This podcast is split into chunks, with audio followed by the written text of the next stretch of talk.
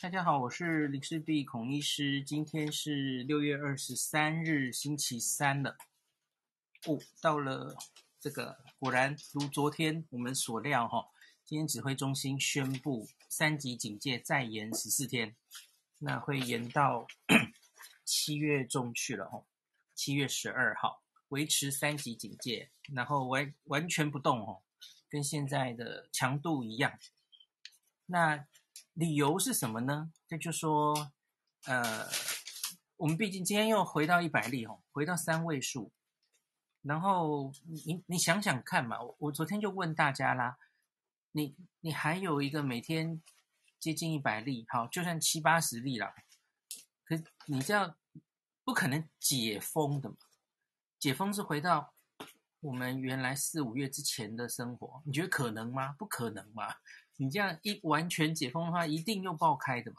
所以它就算是它，它顶多只是降级，对吧？降到二级，降到二点五级，针对某一些行业开放等等嘛，吼。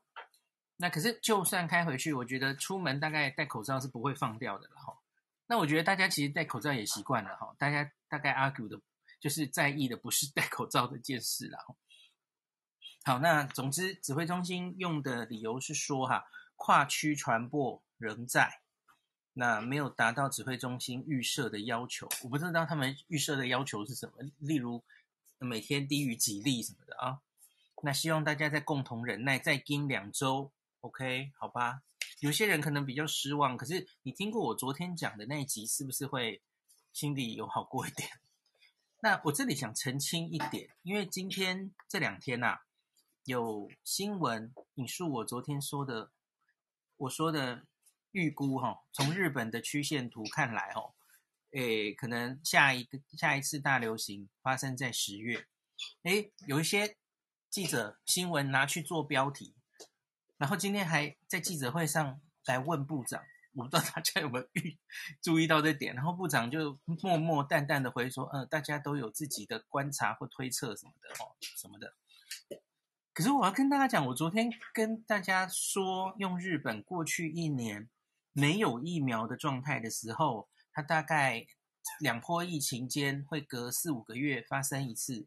我不是在吓你，下一波十月还在来的这件事，不是，我是要跟你说，我们这样子慢慢的放，吼，维持一定的 NPI，然后呢，顺利的话，我们的下一波可能会在秋冬的十月，而我鼓励你在那十月之前，我们一定要把疫苗打起来。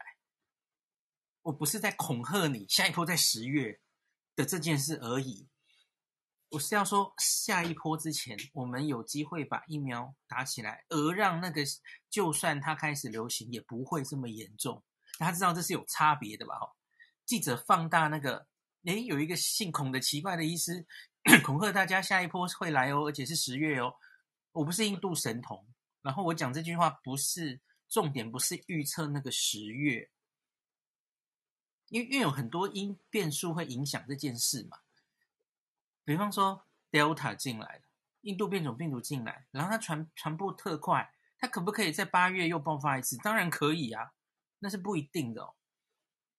那那要看大家了嘛，政府也许。就算现在没有放，好啊，那他七月十四号放，然后大家爆发性旅游，好，那请问八月会不会爆发？有可能啊，不用到十月就爆发了，这都有可能。我我只是想提醒大家，不要因为现在看起来疫情掉下来了，你就觉得这个疫苗根本不用打了。No，这个疫情假如你不打疫苗的话，它反正就是会反反复复一直来。你不可能逃掉这个循环的，所以，所以我昨天讲那个十月，重点不是预估十月这个时点，那是可以变的。我们假如 KPI 做得好，也许可以延后它十一、十二月，或是压在一定的程度，它不会爆发都可能。那可是很重要的，我们可以掌握的是，跟过去一年日本不一样的事是，我们可以把疫苗施打起来，这个差非常多哈。好，那接下来我们再讲今天部长的记者会了哈。他有讲说三级警戒，那再挑几个啦，应该落实的事项再加强一下哦。就第一个，针对确诊个案要精准疫调，这个其实因为现在案例又变少了，所以又变得可以精准疫调了。我觉得这个方向是对的啦。像你看，现在双北已经只剩几十例哈，那当然现在就可以慢慢疫调了。今天有话好说，有谈到两件事哦，比方说高雄今天新增好几例哦，然后结果经过疫调都是 N 主攻，台北县的 N 主攻，然后那个时候理论上应该要被框列的案例，应该检验的案例没有哦，然后麦麦蛮生气的哦，这样子哦，然后那可是你回想那个时候。我我觉得新北，你看新北确诊的案例，那个时候是每天破百破百，很很多案例嘛。那个那个时候那么多案例的时候，根本不可能精准医调。我觉得其实也体谅他们，就挂一漏万吗，或怎么样嘛？哦，对，真的真的你一定会漏掉嘛？那时候根本不可能好好医调。那就会造成这种破口嘛，哈，没办法的事啊。大家过去看那个东京，就说东京好了，东京还有什么疫调？东京也是，我记得是第三波的时候嘛，今年一月的时候，那就是我们放弃疫调啦，从神奈川县开始，然后东京都也是啊，我们根本没有这种人力啊，每天那么多例，我怎么疫调啊？哈，他直接放弃疫调啊，那那都是人力的问题啊，嗯，我觉得。大家互相体谅啊，没办法。可是现在下来了，现在当然要再落实精准疫调，看是不是可以把它消灭哦。在这个再十四天，很集中精准的疫调把它消歼灭掉哦，我觉得是对的啦。好，再来完成居家检疫隔离期满裁检作业，这是新的嘛？因为我们现在隔离期满，就如同境外移入。的时候，不是境外移入，对不起，入境入境，然后的第十四天，现在都要做 PCR，这是新的政策了哦。这样当然可以抓到更多无症状感染者，这个我举双手赞成。这昨天有讲过了哦。那第三个高风险族群接种疫苗，疫苗要继续注哈，在我们真的开放之前，尽量，特别是让高风险族群可不可以多打一些疫苗，覆盖率弄上来哦。那第四个社区广筛一样的方向了哦，我们好像现在药局也可以买到自己做的抗原快筛了嘛哦，有好几个厂牌，我相信大家这两天新闻都有看到哈。那多半应该都是自己做哈，戳就戳前面鼻腔转三圈什么的哦，就可以做了哦。听说很受欢迎，就是一上架就被买光，会陆续进货了哈。家庭常备，我看大家可以去有机会去试着买买看哦。好，再来第五个，强化重症照护。因为我因为我们进了一些药嘛，哦，有单株抗体呀、啊，然后又有新的那个，哎，high flow 的那个鼻的鼻导管等等哦。好，第六个是民生供需产业健康监测专案。好，这是三级警戒今天提。提出要落实的事项哦，好，那我再讲一个，就是北农啊，北农的疫情后续。那北农到目前为止是总计五十四人确诊，请注意，这个是一个多月内慢慢来了，慢慢累积了五十四个人。那可是他就一直没有完全清清光，哦，他就每天都还有零星的案例，这样让人怀疑他是不是整个诶没有处理好啊。那目前是这样啦，六月二十一到二十三已经快筛了三千两百人，那阳性十一人，阳性率是零点三四。那这些人当然还要再做 PCR 了哦，因为因为这搞不好其中有一些未阳性啊，吼，因为取决于你到底现在这一群人里面盛行率有多高嘛，吼，所以接下来我们会知道吼，你万一盛行率不高，这些人搞不好很多都是未阳性嘛，吼，那那就更觉得其实这个。已经处理的差不多了哦，不，并不是一个正在进行式的那种啊，一直没有处理好的状况哦。那柯 P 是说，相对二十家专节医院，目前快筛阳性率是一 percent，那北农阳性率看起来初步是不高了哦。我自己觉得搞不好很多是伪阳性，我们就继续看了哈。那还会有一些嘛。今天其实指挥中心记者会，然后也有一些像口水战嘛。就部长今天一早就跟王必胜有去视察哦，然后他们给的建议是说，他觉得可以用 PCR，不一定要做快筛。呃，这个我没有什么意见了，反正都可以啦，因为原本市府就是快筛跟 PCR 一起做的，都有做啊。吼，那反正他们好像是要求市府要做快一点，因为从今天凌晨开始，就是入场一定要有呃快筛的阴性证明，所以他至少要快筛先有一个结果啊，赶快做出来。那 PCR 慢慢做了，好，总之。有在开会，有在沟通就好了，吼，不要吵来吵去的，大概这样子。那他们现在就是昨天说过了嘛，阴性就去打疫苗，这样子。好，今天秀熙老师同台的时候，他是说，哈，他他觉得建立长久的监测机制比较重要。那他说，以因为大家知道秀熙老师是跟美香老师都是，他觉得反正进来也不要存着心心存这个清零的。的奢求啊，你要你要知道，这个病毒就是会一一直有隐形，这个无症状感染，它会一直这样慢慢传，慢慢传，你是没有办法把它清光的。所以你要定期有这种检查的机制比较重要。所以哦，隐它隐形传染链是不可能消灭的，老师是这样说的啦。那所以就比方说我我就跟大家说啊，搞不好你进市场的人。诶，每个礼拜就要自己做快筛一次哦，长期的嘛。你假如有有什么机制，或是愿意跟他们合作，能做 PCR，我们昨天做的 pooling 当然也很好啊。吼，可是大概真的就是你你不太可能每一个机构都做 pooling 吧。吼，那那有些用快筛取代，我觉得当然也是可以了。吼，好，所以大概就这样。是不是在这个点一定要用 PCR？我觉得就。先看阳性率。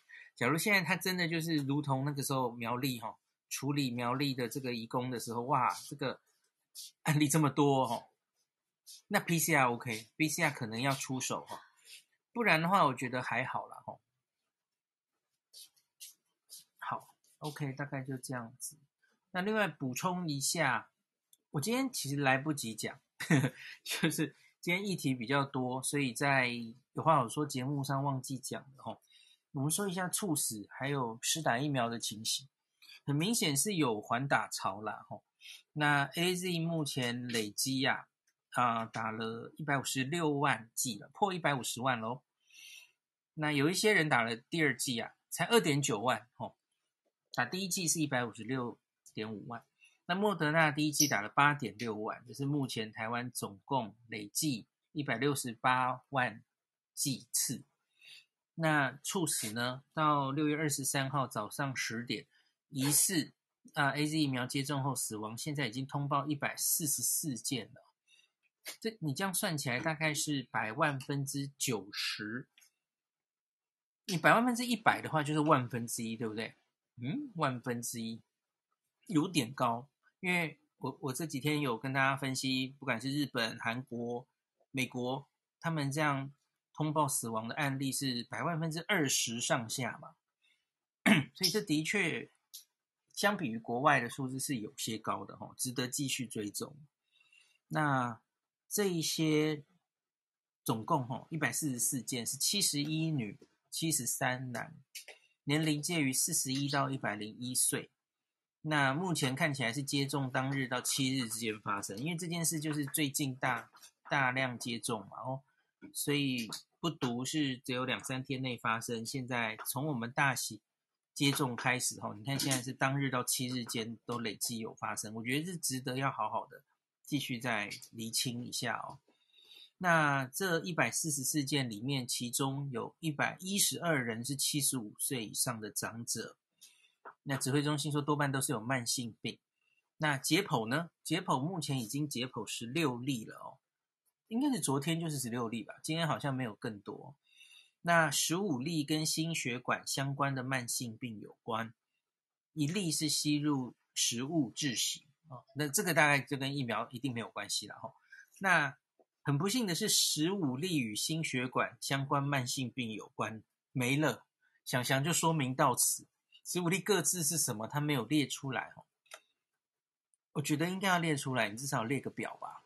哦，这样太快过去了，我觉得有一点不太满意。我觉得要详细的讨论哦。你就这样过去，也没有说跟 AZ 有没有关哦，你也没说没关。大家的疑虑没有受到解决啊。嗯，对。就这样很快的飞过去，我不仔细去听回放，我还听不到这一段。好，好，那这个就继续保持关注。那我看还有什么可以跟大家讲的哦。总之，大家就继续十四天哈。那如同我昨天跟大家讲的啦，大家不要觉得太怎么样哈。我一开始就跟大家讲哈，你你终究还有一百例呀，你是想解封到哪个程度？不可能嘛。我们是第一次进社区感染啊，吼，那怎么可能期望现在中央就放下放下来，让你解封到什么程度，还让你真的去报复性旅游？大家不要太天真了，就想成是去年那个解封的状况不一样嘛，完全不一样。好，那大概就这样了。今天的死亡案例又跳起来到二十四例，昨天是六例了。那 total 我们好久没有讲这件事了。昨天联合报好像有写这件事哦，就是我们总死亡致死率啊，现在已经四了耶，破四了。那我大概两周前的这个时候，我有说那个时候死亡率大概是二点四左右吧。那个时候其实就已经有媒体说，诶，台湾的这个致死率独步全球，比全球平均高，这样子，这样子吓人家的文章。我那时候其实就跟大家说。我觉得有多多种原因嘛，一个是我们这一波万华，然后是老人家为主，其一。第二点就是我觉得分母不够多嘛，哦，所以分母很多轻症无症状没有捞出来。那这个理由到现在还是一样成立的。那我那时候其实就跟大家说，我觉得死亡的那个比例，致死率可能会慢慢再增加，可是大家不需要太看这个数字就惊慌。因为去年的日本最开始的时候，它曾经一路升到接接近六 percent，五点多。我们现在是升破四。我我觉得我的解读没有改变，嗯，因为因为你看现在是整个下来，你就说我们的量能变多了啦，吼。那理论上越捞越多无症状，我们应该可以把分母稀释。那可是现在其实明显的应该是整个社会的案例就是变少了，所以也捞不到那么多人哈，所以分母稀释的效果有限，这样子。这在一个月之前，那时候假如用力捞的话，应该捞得到很多周边的无症状感染者哈，轻症。可是已经错过那个时机了，那感染也过去了哦，所以我觉得，那对你看嘛，随着最近的这个，哎。确诊人数新增的一直在下来，可是你死亡人数其实一直是在累积的。罗一军今天有报告，今天的死亡案例吼都是有症状之后，平均好像已经破二十天了吧？所以这些是发生在很后面的吼，有些人是呃很前面，有一些死亡会在后面嘛吼。现在已经是在处理比较后期的这些重症患者哦，所以我我觉得死亡还会继续再累积一些。那。死亡率、致死率可能就是搞不好还会往上升一点，是有可能的吼。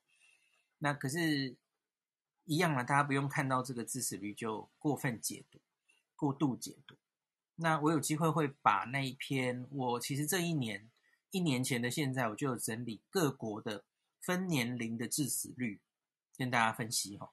所以我觉得你，诶，陈陈建仁前副总统好像前一阵子也有这样的一篇。分年龄的致死率嘛，吼，那我整理连着老师的文章一起，吼，那把日本最近的致死率分年龄的也会整理给大家，吼，这个看这个礼拜什么时候，因为我觉得你要校正年龄来比较会比较有意思，哦。好，那今天大概疫情方面就等到这，大家不用太就保持平常心了，吼，我觉得老话一句还是。我们就再努力十四天看看哦，稍安勿躁啊，要有心理准备。你十四天后就算开，它一定也是有限度的开啦。